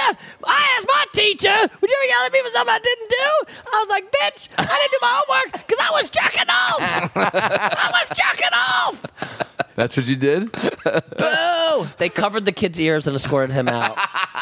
All my friends from Pizza Hut were there. All my friends from Pizza All my friends from Hut Pizza were Hut. This girl Megan I was in love with, who literally never talked to me, and uh, she came up to me in tears afterwards and goes, "It was good." Some of my friends haven't seen me from till that. Since Could you that not day. go back to Pizza Hut after that? I had to. That was my job. And everyone's like, "Eric, man, you have such balls. I couldn't do it." yeah, they loved you. The Pizza Hut gang, which by the way, that's please see. I'm talking about bands, by the way, with cool names. Yeah. If YouTube was called the Pizza Hut gang, I mean, They'd still be killing They'd it. still be killing. it. Uh, So you go back to Pizza Hut and they're like, "Fuck yeah, dude, that was awesome!" Like, No, do you remember when I said that the, the people at the movie theater looked at me with respect? Yeah. The exact opposite of the pizza people. They looked at me like I was. fuck you, Pizza Hut. But if you were chasing a I dream, mean, Domino's from here on out. yeah. Yeah, but if I was chasing a dream, say I'm your cousin, Yeah. I'm cousin Eric, I'm like, hey Adam, I'm gonna move out to uh, Nashville to become a country star, and you're like, Mm-hmm. oh, okay, do you have a song? And I'm like, we're, and I just can't sing, and I'm like, we're gonna get in, the, and you're like, Jesus Christ, that's how they looked at me, like Eric's delusional, Oh, God, because you he's never gonna make because it. you would express the dream to, to the uh, Yeah. the rest of the Hut crew. and Everyone they knew were- I wanted to be a comic. and, and then and then, so that they're literally watching the dream essentially die right in front of them, or so they or so they think. Oh, it died. They're like, Eric was uh, buried, and Eric, we why don't- had the fucking Like, Eric, why funeral." don't you take uh, deliveries tonight and uh, just go ahead and uh, this this next delivery is in fucking Des Moines, Iowa, and just go ahead and uh, drop that pizza off and, and look for an apartment. yeah, yeah, the land's cheap there. but look, we've all bombed, but Mm-hmm. it's almost like comedy's not about bombing; it's about I'm gonna get up tomorrow. Right. So I was Again. gonna say you did. So you bombed It's Um, so freeing. hard. There's something free. It's so embarrassing and it's so defeating that it's almost like, well, fuck it, I faced it. Yeah, It's like I faced the fear. yeah, and, and then It's and never then you that get to- bad. and then you get to do it again. Yeah. and you're like, okay, so I'll just try again tomorrow. That drive home is never good. You're like those No. fucking fucking Brea. They don't know what comedy is. No, it doesn't matter. Whoever's in the crowd, whatever city, you're like the fucking Cincinnati. They're a bunch of pieces of shit. It doesn't matter where you are. Those people ha- are assholes. Wait, before we uh, go back to um, you coming to LA, any great Pizza Hut stories, man? I used to And give deliver- us some like inside, like because I've heard we've all And heard. that's when the and that's when Adam Ray's inner fat child spoke up and went, "Well, I have something to say." Any great Pizza Hut Oh story? my god! I didn't lick my lips when I asked that question. Eric, any great stories about the stuffed crust? what do they put in the dipping sauce? Talk slower. I develop a fat kid. fairy list. tears. We don't have. There's no great Pizza Hut stories. Well, I- Pizza Hut story. I'm ti- what great story? One time I got calls and he's like, "I want breast sticks." Long story short, I ended up fucking him in the ass. Okay. There are no great Pizza Hut stories. so now I am getting chased by the mafia with a fucking eight-piece wings under my arms, and I'm like, I need this story. I'm either gonna die or make this story. There are no great pizza stories. I delivered pizza. But I mean, like, what? Okay, so you didn't like run into any crazy people that like. No, only in porn movies you knock on the door with the pizza and they're like, I don't have any money, but do you want to titty fuck me? I've and got I'm like, this yes. Snickers coochie. Yeah. Yeah. Well, so, so, so, like when you bomb in that situation, then how do you like? Do you then immediately bounce back? Do you say, "Fuck, I'm never doing this again"? Do you I went up the next week and I did good. awesome? And I was like, Mm-hmm. I never minded bombing because I was like, I I'll do whatever it takes to be the best comedian in the world, I love that. and I'm still like that. I, I I love because some because sometimes and that's what I think really determines if if people continue to be a comic uh, in this business is how they react to the very first time. Oh yeah, they that's bomb. it's a crossroads. Yeah. You get it, and you either go, "All right, well that sucked. I don't want to feel like that again. So to Right. prevent that, I'm going to stop doing it, or Sure. I'm going to just make sure that happens by putting in years more work afterwards." Right. But that was never even a question for you. You were like, "I'm. I know." I mean, at what point did I mean? Do you realize like how long it's going to take to get really good, or you're just like, "Oh, cool. Like I didn't do well that time, so now." I'll just keep going up and eventually get better. But it also sounds like you were having some good nights and some bad nights. You know what, man? It, it's almost like I don't want to become perfect, and you're never going to become perfect. You never. You know what? I asked, my grandfather told me uh, before he died. He was like, he was, he was like really old, and I'm like, uh, he's like, Eric, life's not about getting stuff; it's about having something to do. And I think that's what comedy. You can get the nice iPhone and the car and the beautiful wife in the house, and it's like, but it's you need something to do. You need that carrot to chase after. That's what life is. That's the fun. Dude, a thousand. You percent. get something, and the next day it's old, and you're gonna want. You're getting wanting stuff never stops. Right. Greed never stops. Mm-hmm. It doesn't stop. So it's that getting that thing. But I want to be the. b- I want people falling out of their fucking seats. they they do They already man. do, but you want it on like a giant. You want it on Better. I always. It's never. you good want it on enough an for me. arena level. I, it's never don't good you? enough. I want the perfect act, the perfect jokes, Yeah. the perfect performance. I, I mean, ugh, God, It's the I- only thing that's real. Comedy's the only actual art form where you don't have a director, you don't have a studio, you don't. You're the writer, you're the star, you're the choreographer, you're the you're you. It's you. You can do whatever you want up there, A- and- Uh, and- that's what it. That's that is what an art form is. There's no third party. Like, hey, I wrote this script. Well, hey, we need to add Vin Diesel and the top forty hits to sell, and then the Sure. movie becomes a piece of shit. well, a- and al- al- also it's the only sort of art form, at least that I could think of, where there's just that immediate feedback. You immediately know, like if you do a painting. It, ta- it takes you however long to do the painting, and then you Right. put it up, and then it's like then you have to have come, people come and stand in front of it for thirty minutes to go on that, Hmm. and then you know you know, whatever. But like comedy, you say the joke, and right then you know was that good, was You that know. bad? You know. Yeah. You know when a joke does not work. Did that? Yeah, did that work or not? Yeah. A- and and, that's the part that I love about it. I So, Yeah. want to talk about a story, a- and this ties in, and, and however much you want to talk about your sobriety in that part of your life, Sure. we can get into. But there's one story in particular that Mark Saratella, friend of the podcast, told me about, in which you went to the Comedy Underground in Seattle, and this can maybe segue into it. Uh, and I don't know exactly the um, details and, uh, of the story, but a you hate flying, right? Hate it. So you took I'm a- scared of it. Mm-hmm. You took a 36 hour train ride to Seattle from Los Angeles. I did. Which, hey, can I tell you this? It's actually a very nice ride, It was beautiful, yeah. but Yeah, it's it's up the fucking coast. also 36 hours. Sure. B- versus a two and a half hour plane ride. with no, I I had no phone at the time. oh shit! I had a no magazine. Tetris possibilities. I had a magazine. you had to you had to sit, stare out the window or make conversation with people or stand up and wave your dick around. Hope people thought that was funny and Yeah. would want to talk to you. I talked to, I talked to some 17 year old girl who's reading like a knockoff Twilight. I know everything about this book series. She's like, and the main guy Ethan is a bear, and I'm like, I'm so bored of my tongue. already. How many hours left? Yeah. Were bears? That, that that's one of the dark characters of uh, Berenstain Bears. I did not know The about. were It was- bear. she was the only person up at three in the morning, so I was like, I was talking to like Chelsea about this book series. It's like a, a teen goth fiction. Jesus. Okay. Every year they'll pump out a new creature with weird teeth that is that girls want to sleep with. Girl, it's always like the bad boy, but he's he has a dark secret that he's a werewolf or a vampire. I'm a werewolf. Psych, I'm a bat. Psych, I'm Yeah. a fucking kangaroo. Yeah. Psych, I'm Jewish. You're like, what? Oh God! Now that now that's horrifying. Fuck you. Uh, so, all right. So you go to the Comedy Underground and uh, great club. You do these shows. I know the story, Mark. Yeah. told. Okay. So, Well, yeah, you tell it, man. yeah. Some, I, yeah. Okay, so I get to the. I, I'm scared of flying. It's something I need to work on. So I get to the Comedy Underground a day early because I want to do the open mic night, and uh, they don't have a hotel for me because it's Seafair in Seattle. So Yeah, all the which hotels if are you don't sold out. know, that's a giant like the hydroplane races. It's on Lake Washington. Yeah. I mean, just all sorts of uh, you know food and booze, and everyone people bring their boats to watch all these hydroplane races. Yeah, it's incredible. Mm-hmm. It's, it's beautiful, Seattle. Everything's fine. The SeaTac Airport is the only available hotel, and that's until the next day. Okay. So like you can sleep in the green room of the club. The club is in the basement of a gigantic bar. Mm-hmm. So Downtown, right in the heart of Pioneer Square, which is next to the uh, Mariner Stadium, the Seahawks Stadium. right next to the city, yeah. Kind of a shady area. a lot of homeless people outside. Yeah, that's what I mean by that. very shady area. And then they, they're also like the. And I'm I'm a big I believe in ghosts and all that kind of stuff. So like the club is haunted, and I'm like Jesus Christ. So I'm there. That's by what the myself- guy said. Yeah, I'm a Okay. 34 year old grown man, and I have all the lights on. So So I'm let's- trying to fall asleep before they open my guns because I don't want to be there alone. Because there are some couches in the green room. It's a spacious green room. It's and they have big. these horrible like the comedy tragedy masks. Yeah. And they're at night they're creepy, and Oh, they have yeah. these Mardi Gras faces. So I wake up at three in the morning, I feel a chill, Yeah. and I'm like, I'm so fucking freaked. Mm-hmm. I get my shoes on, I get my shirt on, I'm like, Now you're, go- now you're ghost hunter Eric Myers. I'm like, it, it's creepy downstairs. Have you been to the Comedy Underground? Yeah, dude. It's- Imagine being there by yourself at three in the morning. No, I don't want to. Stop talking about that for me. And I'm like, Eric, you're 34 years old. You're a goddamn grown man. Just- There's no such thing as ghosts. And then I hear like the air conditioner going on. I'm like, Jesus God! So I run Wait, upstairs. what was the noise? What did it do that made you go? You know the air conditioner goes on. It's like, you know how an air conditioner sounds when it goes on. not that. That's a that's a ghost conditioner. Eric, this is not the air conditioner.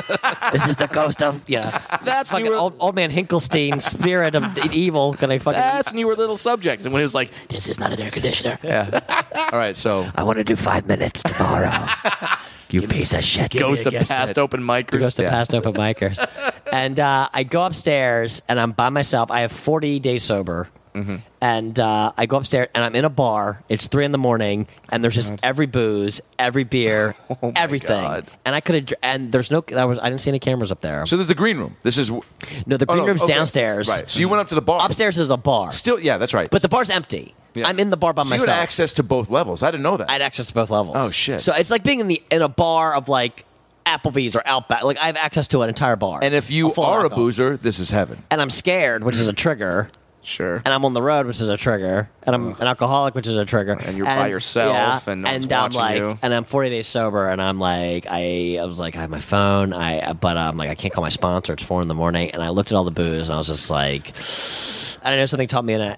It's like, just you don't have to drink right now. I can drink in an hour. Like the beer's still gonna be there, and I'm like, okay. So I'm like, let me find Oh, I something to see. do for an hour, and Okay. usually the craving goes away. So I just, I, I I ended up just falling asleep. so you just buy yourself some time. Yeah, you say I drink in an hour. Yeah. I'll drink at five. I'm not gonna drink now. Wow. So I find something to do till five. And then I'm That's like, usually how I am with some of these candles. I go, all right, I can buy a Skittles candle tomorrow. Don't buy six right now. It's a problem. Um, but that was free. Yeah, yeah, yeah. But then he goes to the checkout line, and then he sees like all, all, all the candies. smaller and ones with the those, and those are his triggers. Yeah. So yeah, uh, okay, so There are, there are an alarming number of candles in here. alarming or maybe inviting. Maybe fucking figure out a different way to phrase that, Eric. Don't you? If there's one thing you, you can make Is fun the of my electricity family. gonna go off? You can make fun of my family. You can make fun of my fucking couch. I haven't seen this many ca- candles since I saw the movie Dracula. What's going on? in- Were there a lot of candles in that movie? it's yeah, he, he Dracula. was in a castle. There was no electricity. All right, Jesus Christ! Expect me to know the fucking engineering a- uh, layout of fucking Dracula's castle? Why don't you? All right, so then okay, so then uh, that, by far your craziest, I mean, like story to have to deal with post sober, yeah.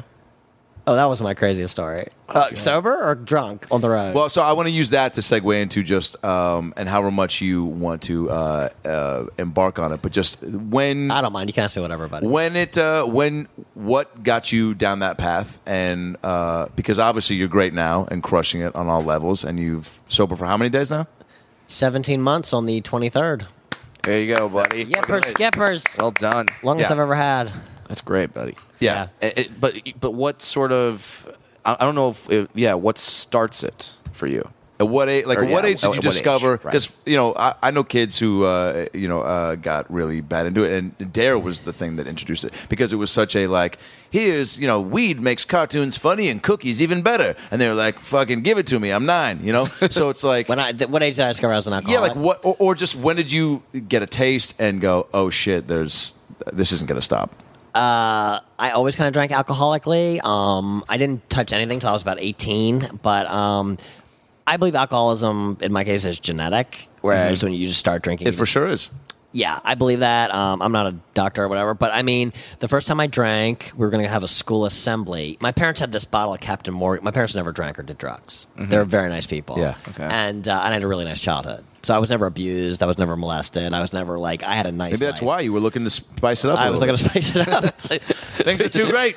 So you like go to mom and dad. This is your fault. You never molested me. if only you did, we could have prevented this entire thing. Wow. I, I'm not even gonna touch that. Yeah. Um, uh, so I, I No there pun was this intended. bottle, we had this bottle of Captain Morgan's, and like my parents never drank it, so it was like 80 percent full. They only like brought it out when company was over, or whatever. So uh, I would always look at that bottle of Captain Morgan's, and I was always like fascinated by it, and I always had like all this anxiety and like self consciousness. So one morning before school, I just took the Captain Brian's and I smelled it. Or Oh, the Captain Morgan's smelled it, and I mixed it with root beer, and I started drinking it, and I started all the voices in my head, all the negative thoughts, all this, all this constant anxiety just went away. And I was like, oh my Uh-oh. God, I feel great. Uh-oh. And I was like, I want to feel like this all the time. Yeah. And then I ate these pineapple chunks. I started drinking more Captain Morgans, put water in it, shaking it up. So they couldn't tell anything was been taken out. And I go to school and I throw up all over my desk. Pineapple chunks everywhere. and the teacher comes up and he goes, Are you okay? I'm like, I'm fine. I just shit all over my shirt. Oh my he's like, God. he's like, You need to go to the nurse. And I walk down the hall, and my friend goes, Here, and I go, Blah! And there's puke everywhere. And my Oh, Which wait, dad- wait, wait, wait. Let's just stop to acknowledge that friend. He goes, "Hey, Eric," and you immediately puke. so that kid immediately looks in the mirror and goes, "Fuck, maybe this is not the shirt or the fucking haircut that's gonna get Yeah. me further in life." Because this kid just puked upon. Oh, That kid killed himself that night. no. Eh, no, he didn't. He All didn't. right, I'm kidding. I'm good. kidding. I'm kidding. Here, can we hang out later? Yeah, that's what I'm saying. Oh All my right. god, yeah. So you go to the nurse, I go to covered the in nurse, pineapple. and I was like, I'm sick, and my dad took me home. He's like, you smell like alcohol really bad. He's like, I was like, hey, no, no, no, I'm just sick. I'm just sick, and I think he knew what was going on. And then I started smoking weed because weed's easier to get in high school than booze. Mm-hmm. And with my friend Alex, so we'd smoke weed, and if I couldn't get weed, we would find booze somewhere. Uh, I had these, and then I started drinking. Then I went to college. And I started uh, just drinking like every day and smoking pot every day. Yeah. and I started Where it's encouraged and really acceptable. yeah, but I did it by myself, and I didn't do Still? it. To, yeah. Yeah. I, yeah, I didn't do it to fit in. It was isolation. it was just an escape.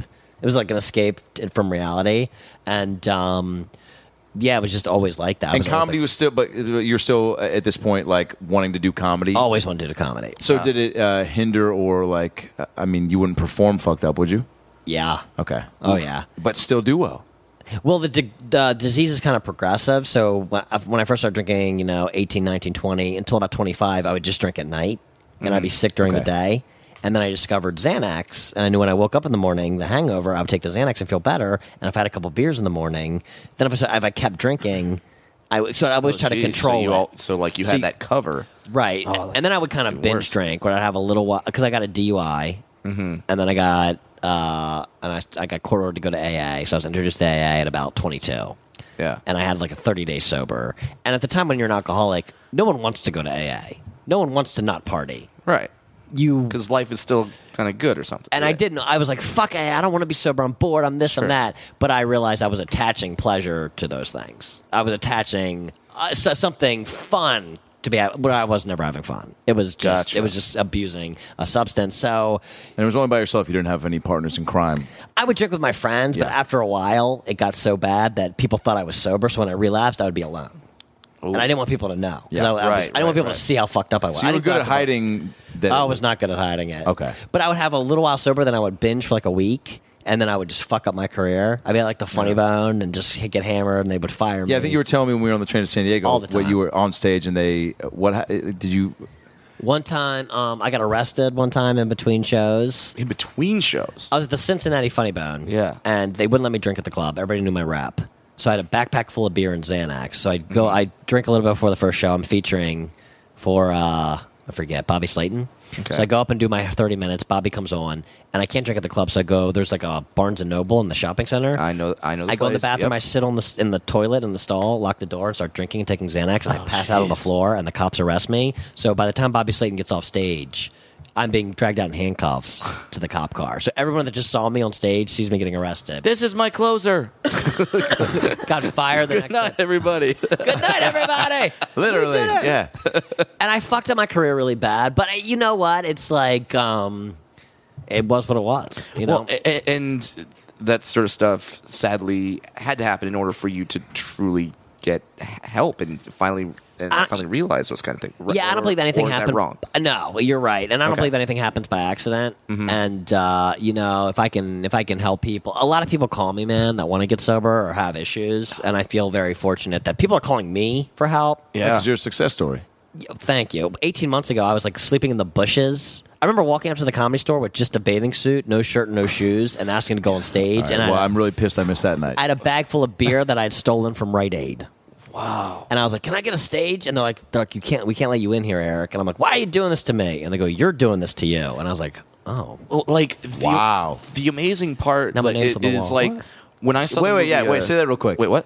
no, my name's gonna be on the wall." yeah, In he- three Eric's a weeks. paid. Wait, He is a that's- paid Let's regular. not brush over that. That's fucking incredible. I was banned there. They wouldn't let me in. No, they they, they they wouldn't ban me, but they were like, they banned me that. They didn't ban me like you have to leave right now. And then you got your shit together and Yeah. and and did what you got to do is and be around and go up and be not a piece of shit and be funny and nice and then they obviously you when you when you were uh, clean and in a great place to do what you do then the store acknowledged it and Yeah, yeah, you- your name's gonna get on the wall. Yeah, you I became was- a paid regular this year, right?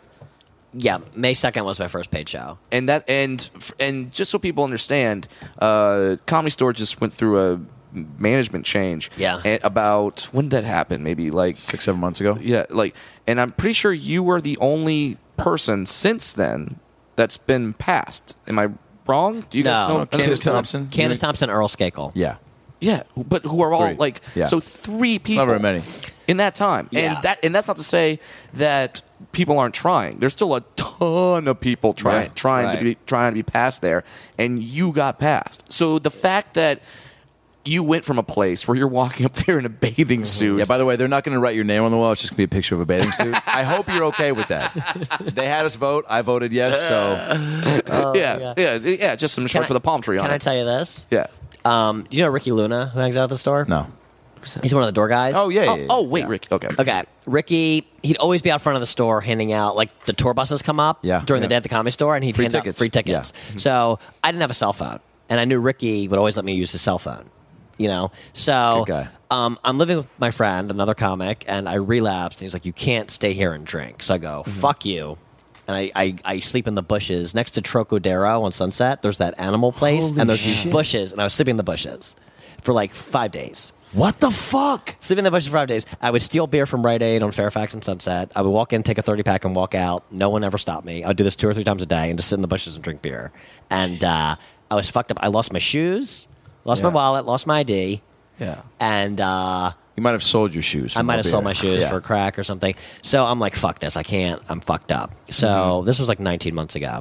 So I walk into the store and I'm like, Ricky. He's like, oh my God, what's wrong with you? I'm like, can I use your phone? I call my dad. I'm like, dad, can you give me a bus ticket back to Florida? He's like, yeah, I will. Fuck. And I looked at all the names on the walls of the comedy store.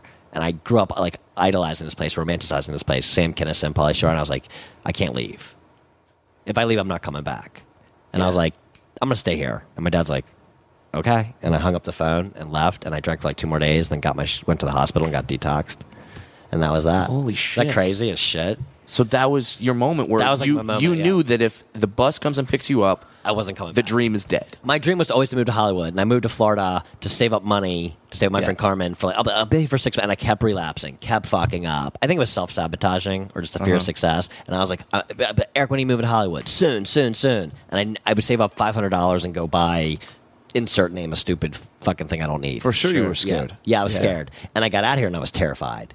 I get spots at the Laugh Factory and there'd be Crystalia, Whitney Cumming, famous people. I'm like, I'm not. I'm And not you get on good them, but enough. you would do your thing, but you just couldn't see that because you were so what, just filled with fear and filled with fear. My first show here was at the parlor. Yeah. And I almost like had a heart attack. Yeah, that's a that's a scary place for those who have never been there. Yeah. Parlor's not an easy crowd. No.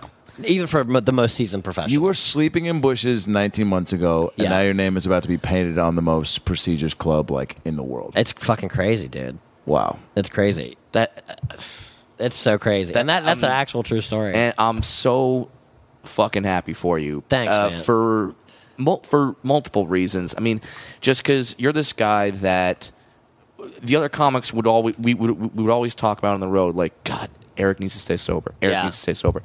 All these comics root for you because we see what you're capable of. We see what you do on stage and the br- the brilliant sets that you put together. And thanks, I man. and I don't say that half-heartedly. Uh, and we're, we're we're just like, God, if he stays sober, this guy's going to be a fucking monster. And so now you're, it's now, it's now you put the year together. Your name's going to the comedy store. You got your wall special. a- and that was uh, your special Dopeless Romantic on Hulu, which Right. which people can check out. Yeah. and you were just on Showtime. You you you just appeared on uh, Andrew Dice Clay's show, uh, and, and like now that you're putting together these months after months of sobriety, these amazing things are ha- are happening for you, It's crazy. and it's so good. Have and you- we're all so happy because we're just like fuck yes. He's fi- he's doing it. He's he's finally fucking doing it. He's Because we finally also- living up to his potential. Yeah. We Brad also know. Gape- Oh, go ahead. uh, Br- I remember Brad gave me paid guest spots. Yeah. If people aren't comics, no one pays you to do a guest spot. I Mm-hmm. mean, and Brad paid me, I think, like feature money to do guest spots for Yeah. him and Brea. And at the time, if Brad had said that now, I'd be like, dude, you don't have to do that. Like, Mm-hmm. I can't accept that. At the time, I was so poor. I was like, can you give me the check that night? Like, I, Well, yeah, I was so rent- poor, I had no pride. Well, dude, Yeah. I was like, those- please give me money. The I rent- can't. I need the to eat. rent for those bushes was not cheap. Yeah. It was what Very expensive bushes in twenty Los five dollars a night. Angeles. this is West Hollywood Bush. Even the bushes cost money. Good night, everybody. Because the homeless guy next to me, like, I, I shit in Beverly Hills. I ain't shitting in these sidewalks like some vagabond. I shit out front of Pratt.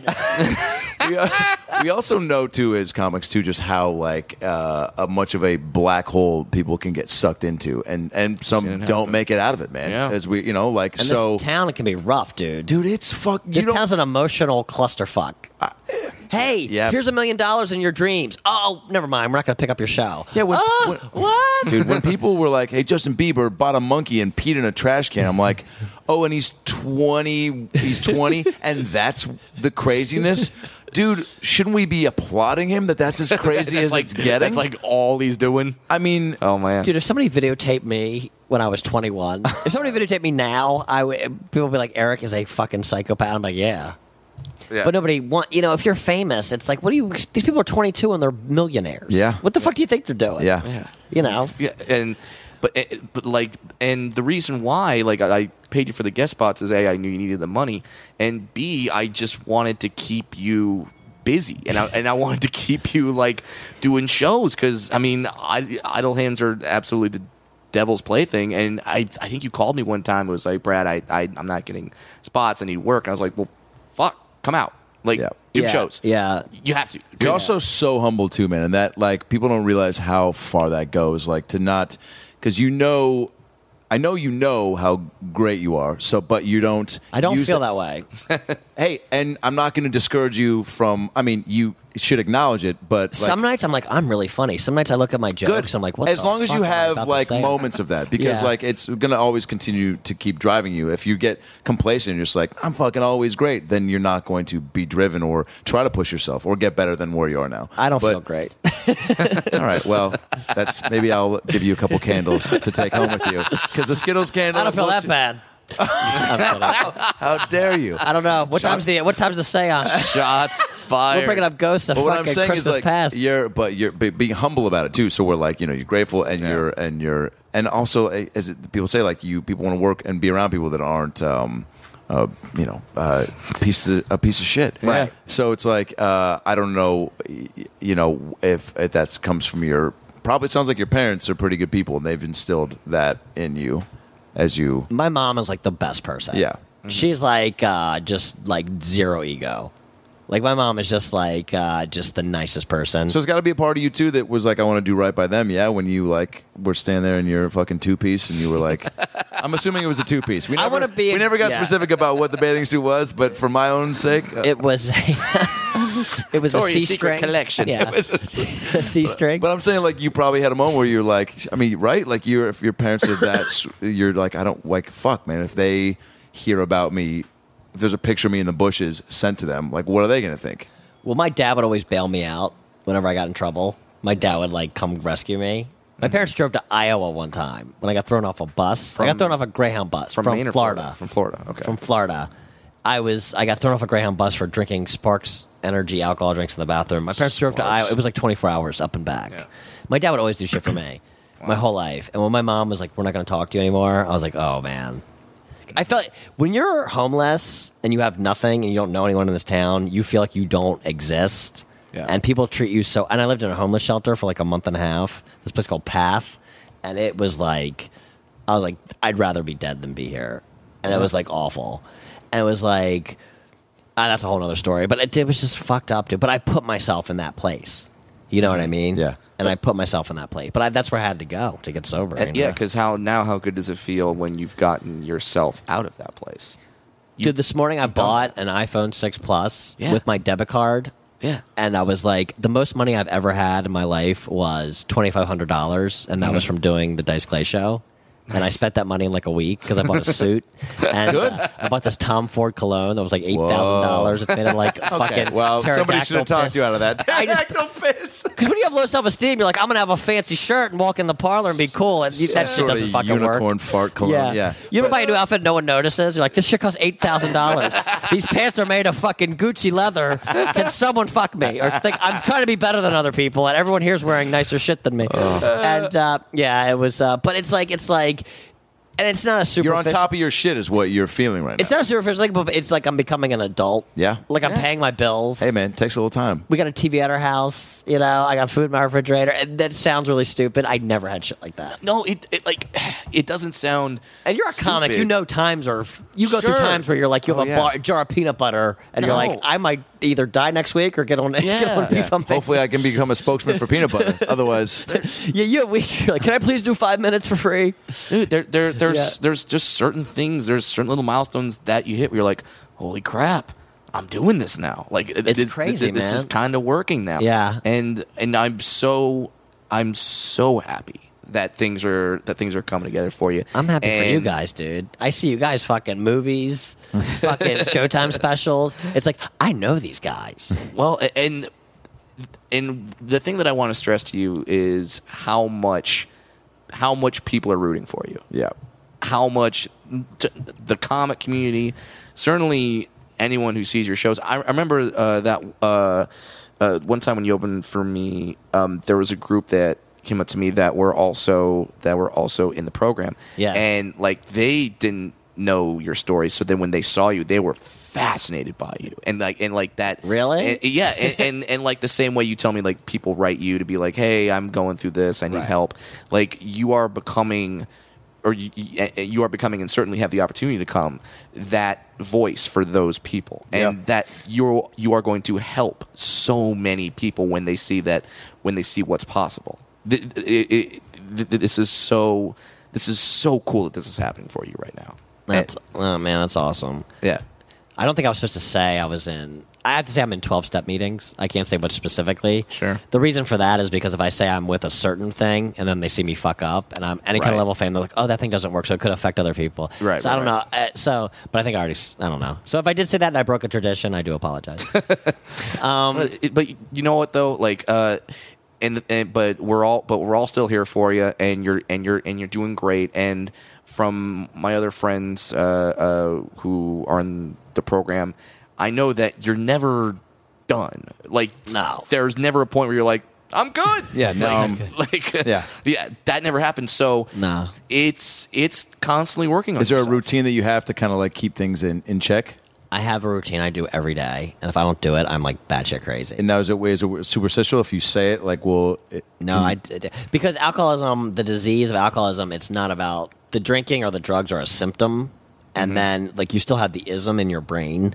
You see me and how I am. That's how I like. I have to meditate just to be in public and not make an ass of myself and talk to be like not horribly socially awkward.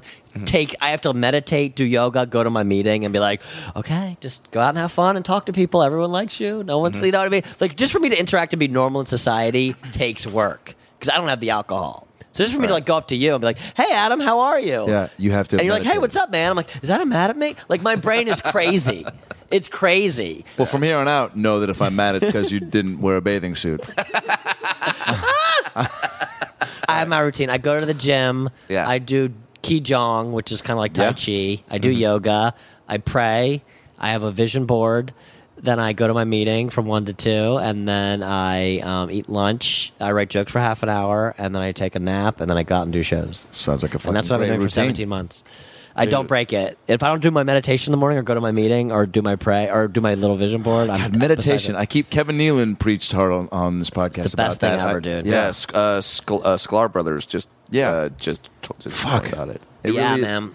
It's it's really um, it's it's one of the hardest things to do is to quiet down your mind. But e- there's no wrong way to meditate, and even doing it for five minutes. There's a lot of guided meditations on YouTube. There's even like a chakra one that's ten minutes. And you that- get to make up your own uh, mantra, right? Yeah, yeah. You can have pictures.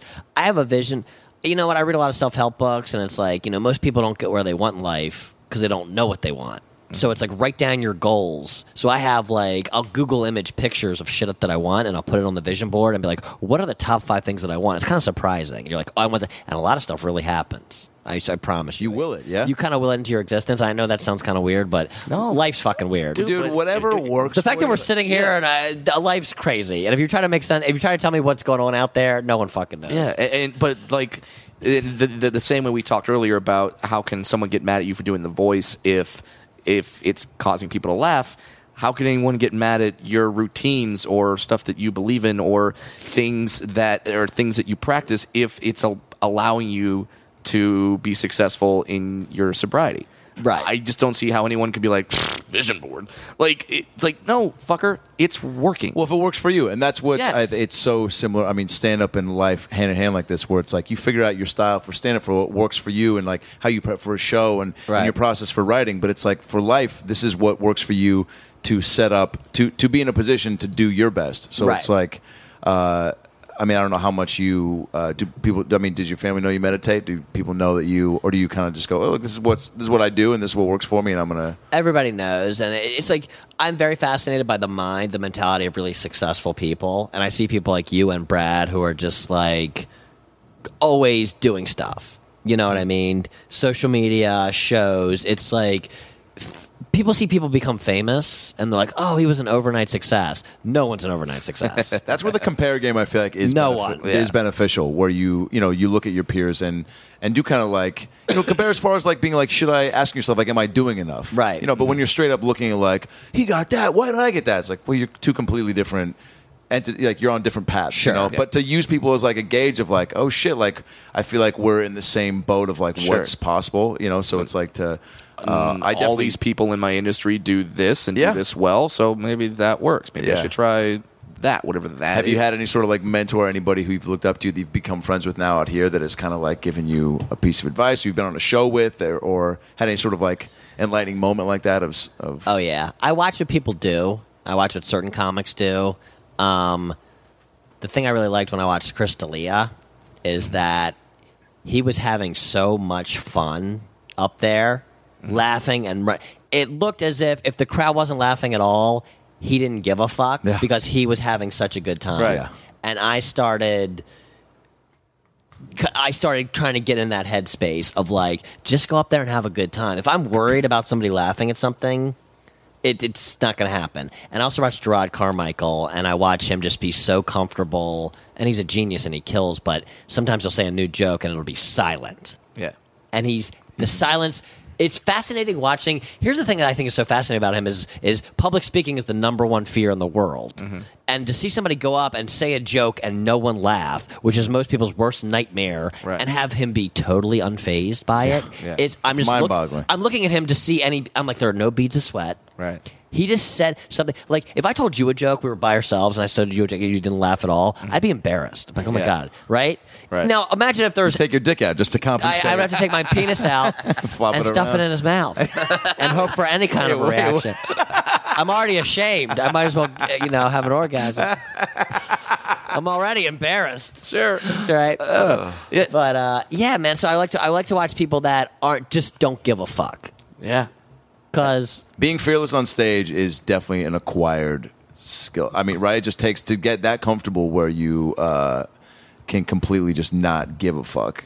yeah, like even I even saw you at the uh, the Wood, which is a really scary crowd for me. That's in San Diego? Yeah. Yeah. All right, good. And Adam crushed, and it's like they're so drunk and rowdy, but you just like you did awesome. But I mean, they were hang- but it's like it's like if somebody Taming talks a lion for sure. But that one guy was fucking. He said something to you like, "I'm a lesbian," or something. Right. Do you yeah. remember that Or guy he- in the yeah, audience? Something about being friends with Les. Yeah, something. He said something, and Adam, I mean, every like a lesser comic would have had the guy overtake him, but Adam just like kept making fun of him so bad. But you did it in a way where you weren't like I used him to kind of like it was funny. create him. Yeah, yeah. yeah. You weren't trying to make him look Yeah, no, stupid. no, no. You weren't taking jabs at him where he was like "fuck you." But you definitely get your, you know, and that's where how many, I mean, just, you know, countless times of Yeah. having to tame the beast as a crowd in general to where you're also like, you get your, uh, you get personally challenged where you're like, I can't, the audience wants to feel like they can trust you're in control. And Right. the moment you're not, it's just, so I think countless times of not being in control and trying to figure it out to where like now where things like that happen where I'm just Right. like, okay, now I, I know that I'm going to like come out on top here. I just Right. have to like, you know, um, figure out how. But also that guy was so fucked up. It was like, yeah, he, this- he was an asshole. But you just kept like you kept calling back to it, and it was so fucking hilarious. And it was just like it just made the show even better. Well, I mean, much like uh, much like sobriety, like comedy, you're never done. you're never done. You have you have you have so much more to learn. you have so much more to do, and you could always learn something new and learn a new skill and watch someone else and be like, "Oh my god, how did how did he or she do that? That's that's so cool." We should comment, by the way, that we've been drinking around you this entire time. that that And too. We is are that- insensitive is fucks. that- as much as we're sitting here being like, "How do you do it? It's so great that you're fighting it," and I'm just fucking pouring glass of wine. I'm drinking a beer right that's now. not. I thought that was apple juice. It is. smell the class. Brad is hammered. Brad's just smoking crack for the Well, last Brad's hour. Brad's two beer Brad. I, I don't I don't know what you're talking about. Brad's actually Fuck- shooting heroin into his arm. Fuck, fuck, fuck you and your unicorn. oh Brad is two beer Brad. I don't know what crack would actually do to that guy. my god, I'm, I might grow. I remember Brad like a year and a half ago. Do you remember that picture you had of you in Vegas at the ER? 'Cause you, did you eat a pot brownie? and Yeah, yeah, passed yeah, out? yeah. That was on my birthday. Weren't you dehydrated? Yeah, Oh well, Jesus. That's when Instagram. I was like, Brad's dead. Yeah. I was so upset. I was so scared. Well, I was guess like, what? Brad. No text from any family member or person he was with. I just see him so- him post him. po- Maybe somebody else posted it. Yeah, well, someone else posted it because I was in. Of him, I was somebody, incapacitated. Dude, imagine My brother-in-law seeing- posted it, Seeing your Kevin. friend on Yeah. his account, him passed out like like white in the face against the wall in Vegas, and then I think he just said like on the way to the hospital, and I'm like, whoa, man, like no hashtag he's okay or something Yeah, like some sort of like no, was uh, terrifying. yeah. So, w- so when I say in my special, uh, "fuck you, Kevin," uh, yeah, that's who that was. Yeah. So, thanks, Kevin, for scaring the crap out of people I care about. Oh uh, God. but Yeah. So that yeah, that was fun. Well, uh, this has been uh, one of the, the most fun podcasts we've had in a while. Absolutely. Oh, we were we were recording. Jesus Christ! I didn't even And start being funny now. Take a dig out. Take a dig so, out. uh, so I says to the dog, God. "You can't sit on the rug for free." And that's how we end. That's how we end. I don't even know what I just said. That's the show. Thanks for tuning in. We had laughs and stories. Now go listen to more episodes on iTunes or your phone. Subscribe and tell your family and everyone you know. But what should I tell them? Well, you can just tell them that Brad Williams and Adam Ray can help you get through the fucking day. Just follow us on Twitter at Funny Brad, and I'm at Adam Ray Comedy. This has been the About Last Night podcast. We'll be right back. Hey, everybody, it's me, Tony Danza. Thanks for listening to the About Last Night podcast with Brad Williams and Adam Ray. Boy, they're a lot of fun, huh? Why don't you subscribe on iTunes to this fucking podcast? Give them a five star rating so this midget and this Jew can feel good about themselves for a couple minutes. Also, get on your iPhone or Android and get the podcast app. You can also listen to it on Stitcher or aboutlastnightpodcast.com, where you can hear past episodes with great guests like Lisa Kudrow, Paul Feig, Kevin Nealon, Bob Saget, Dion Cole, Chris D'Elia, Adam Devine, Michael McDonald, Jaleel White, Bud Friedman, Steve O, Harlan Williams, Tom Arnold, Ron Funches, Rick Glassman, Blake Anderson, Anders Holm, Jessime Peluso, Joey McIntyre, and many, many more. I'm Tony Danza. Thanks for listening to the About Last Night podcast. Good night. That's it, right? You got it? Sweet. Boy, it smells good in that booth, by the way. What kind of candle is that? Hanukkah willow? Nice. If you like listening to comedy, try watching it on the internet. The folks behind the Sideshow Network have launched a new YouTube channel called Wait For It. It's got interviews with comedians like Reggie Watts, Todd Glass, Liza Schleichinger, Schlesinger. I've been friends with her for 10 years. One of the funniest people out there, and I still have a hard time with the last name, Liza. Our very own Owen Benjamin, that's me, takes you on a musical journey down internet rabbit holes and much more. You don't have to wait any longer. Just go to youtube.com slash wait for it comedy. There's no need to wait for it anymore because it's here and it's funny. And I love you.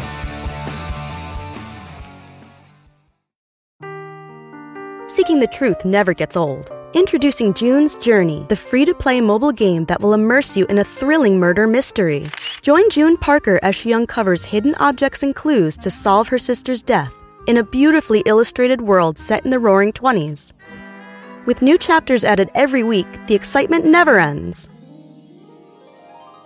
Download June's Journey now on your Android or iOS device or play on PC through Facebook Games.